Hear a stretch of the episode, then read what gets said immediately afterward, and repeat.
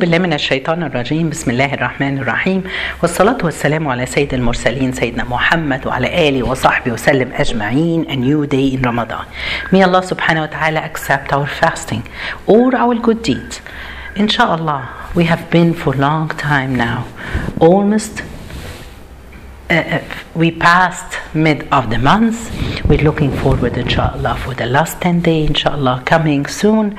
May Allah subhanahu wa ta'ala make us among the people who accept their dua, the people who are forgiven from Allah subhanahu wa ta'ala during this month. Before we start, let's send salawat upon the Prophet, peace be upon him. Allahumma salli wa sallim wa barik ala Sayyidina Muhammad.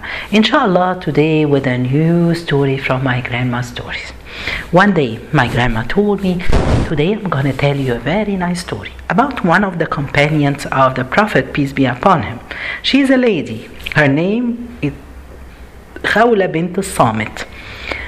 she told me that a whole the name of a chapter called Disputing Women, which Allah Surah Al Mujadala, it's uh, Surah number 58. Subhanallah.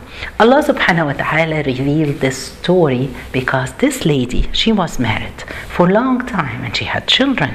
She, when she got older, one day her husband, his name was Aus ibn Samit, he came and he told her, You are, you are on, uh, subhanallah, um, you are on me like my mom. Subhanallah. What does it mean? Cannot be their moms. Subhanallah. Like their moms. What does it mean, like their mom's back? This is an expression they used to use before Islam. When a man he wants to punish his wife, he's not going to divorce her. That's worth. He's telling her, "You are like my mom on my back," which means that I cannot come close to you. You're not divorced. She's sitting like this, nothing. Uh, uh, so, and it was a big problem that before. So he told her this. And later on, he came and he wanted to have a, a, physical relationship with her, but she refused. She told him, You said so. And then she went to the Prophet, peace be upon him, complaining. And she had an, a dispute between her and the Prophet, peace be upon him. Why did she want? She went to the Prophet and she told him, Oh Prophet, my husband told me that I am on. Um, I'm like their mother, like my mother's back. So he told her, "Okay, you can. He cannot touch you. So you are forbidden for him now." So she told him, "No, but he got married to you, me, when I was young, and I was healthy and I was pretty, and now he's telling me this." Then the prophet said, "This is what we have. You, he cannot come close to you. It's forbidden. You are forbidden for him." Then she started to argue again and telling the Prophet, Oh Prophet, I have children. And my children, if they go with him, so uh, they won't be, no one will feed them. And if I, they come with me, I don't have money, so I cannot take care of them. They will be hungry. Subhanallah. So the Prophet told her, That's what I know. That's it. So she started to try to argue with the Prophet, peace be upon him, but subhanallah, she didn't have an answer and then she left. After she left, subhanallah, Allah revealed this verse in chapter chapter called Surah Al-Mujadala, the disputing woman. Uh, so Allah, the Prophet peace be upon him, sent uh, one of the companions to call her to come back that Allah has revealed Quran. Before I talk about this situation, I just want to say for the people who attack Islam and talk about women that they don't have the rights in Islam and that's not fair, all these kind of attacks and these kind of stories that we hear it even among the Muslim women or among Muslim people, they're arguing about this. SubhanAllah, I'm saying that Allah subhanahu wa ta'ala has listened to this conversation between her and the Prophet. Allah subhanahu wa ta'ala revealed the Quran to give her the right, what she has, and He forbid this. And He said, What's the punishment for something like this? Or what they can do so they can go back to something like this. So, this is just uh, something I just wanted to talk. Uh, another thing that we have, uh, just imagine that, that she's going to the Prophet. Prophet, he is like the president of the time of the, this the Muslim nation at that time, subhanallah, he's busy with everything but listening to a wife coming to argue or disputing about her what did her husband say?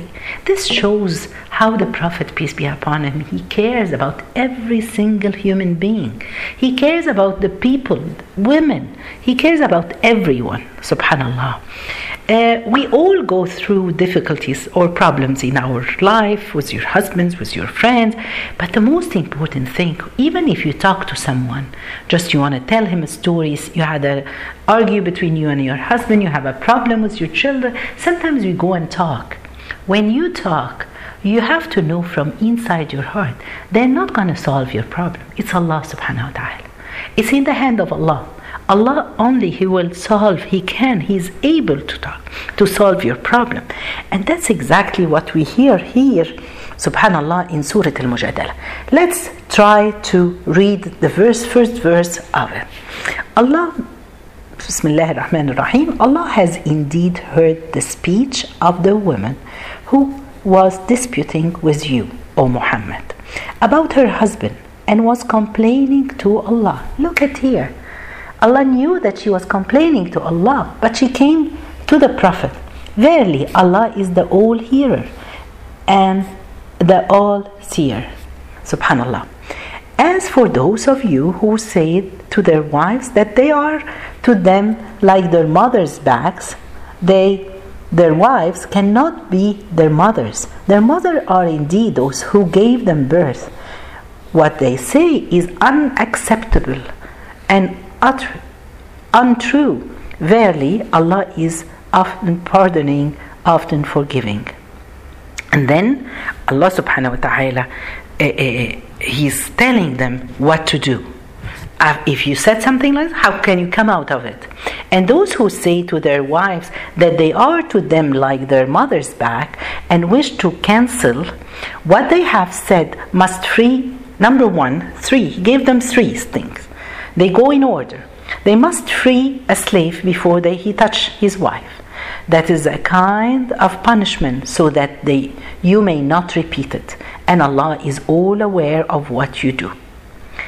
If you cannot do it, then and whoever cannot find enough money to free a slave, he must fast two successive months before he touch his wife.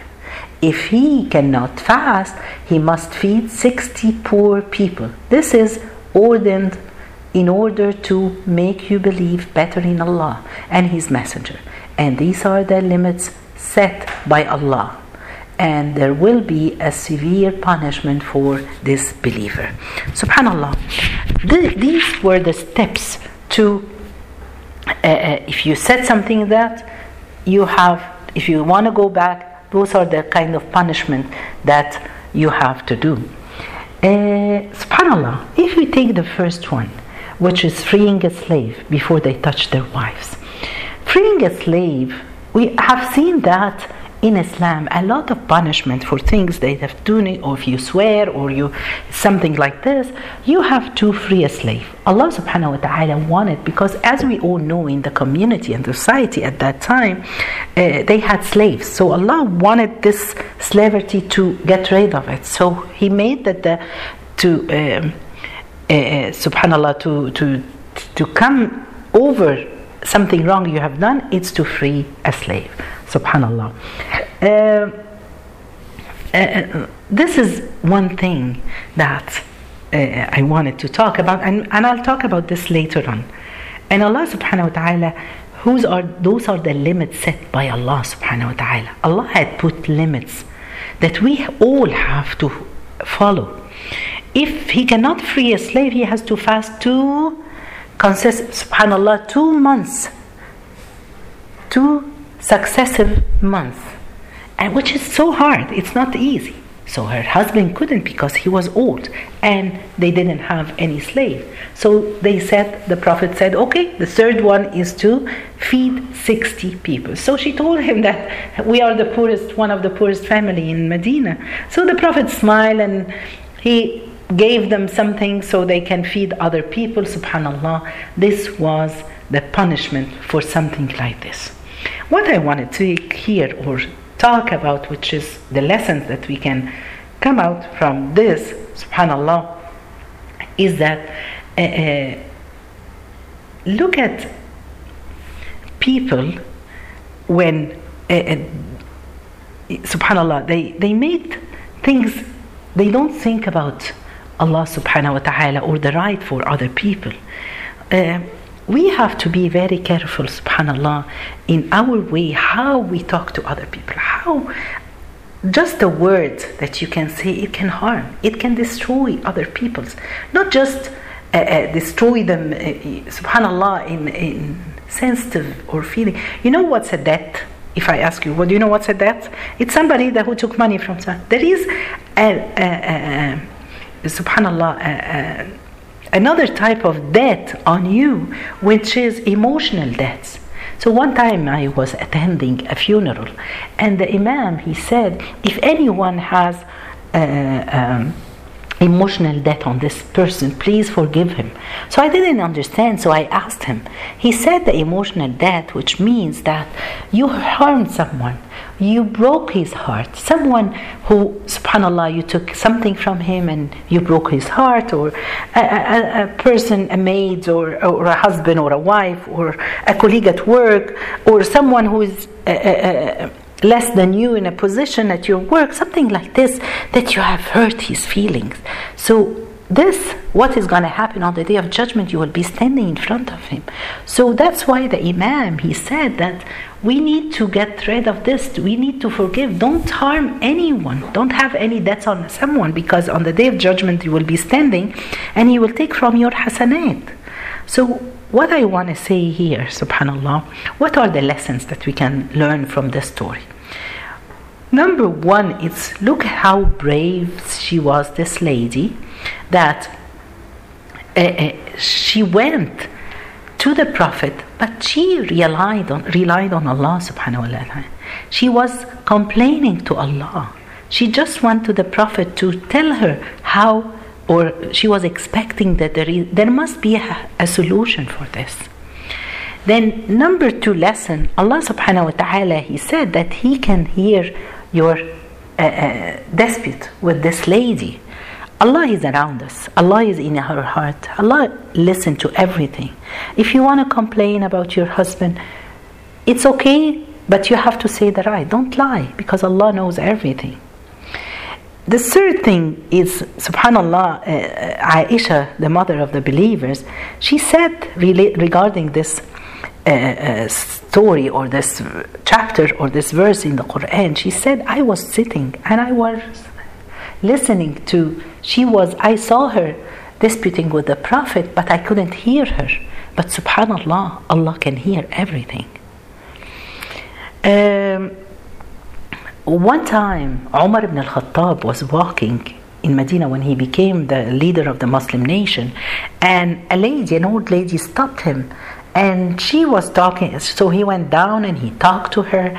He was walking with abdullah ibn, ibn auf abdurrahman ibn auf sorry and he said she started to talk talk for a long time and umar ibn al-khattab was listening to her kindly nicely and after she finished abdurrahman told him how, how come you're staying and talking to her like this he said this is the lady that allah heard her voice from above seven heavens Wallahi, if she's gonna let me stand and talk to me till the day of judgment, I would stop and talk to her.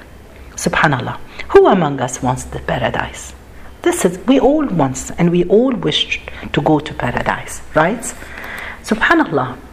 Allah subhanahu wa ta'ala never promised us that okay was or he didn't pro- you cannot guarantee paradise. Of course, if you do good deeds, you will go to paradise.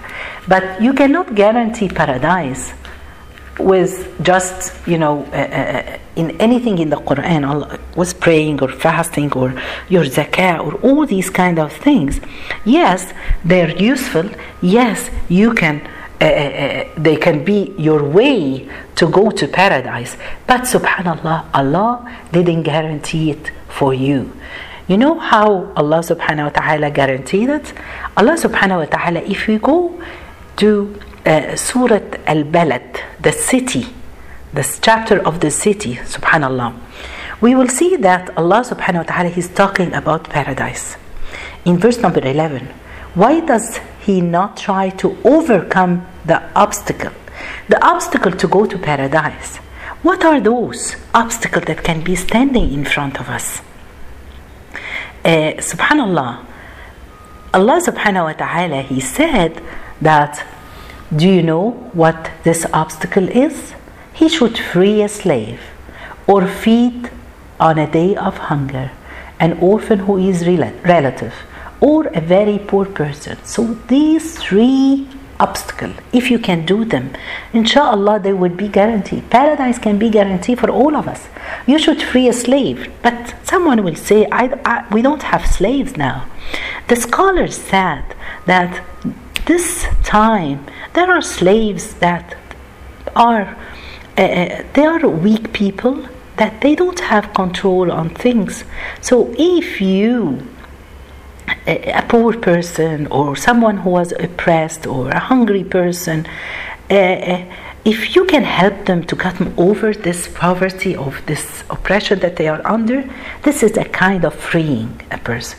And the second thing, Allah said, or second obstacle that we can break, or feed on a day of hunger an orphan who is a relative, someone who is close to you, an orphan, subhanAllah, or a relative, someone that you can help him, uh, feeding them. And subhanAllah, we are in Ramadan now. Try, help people, help needy people around you. And then the last one, or a very poor person. How many are they now among us? We see a lot of people. All these things with the mercy have mercy in your heart. Those are the things that will help you.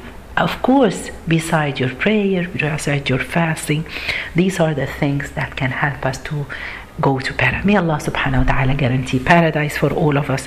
May Allah subhanahu wa ta'ala accept all our deed. جزاكم الله خير سبحانك اللهم بحمدك أشهد أن لا إله إلا أنت استغفرك وأتوب إليك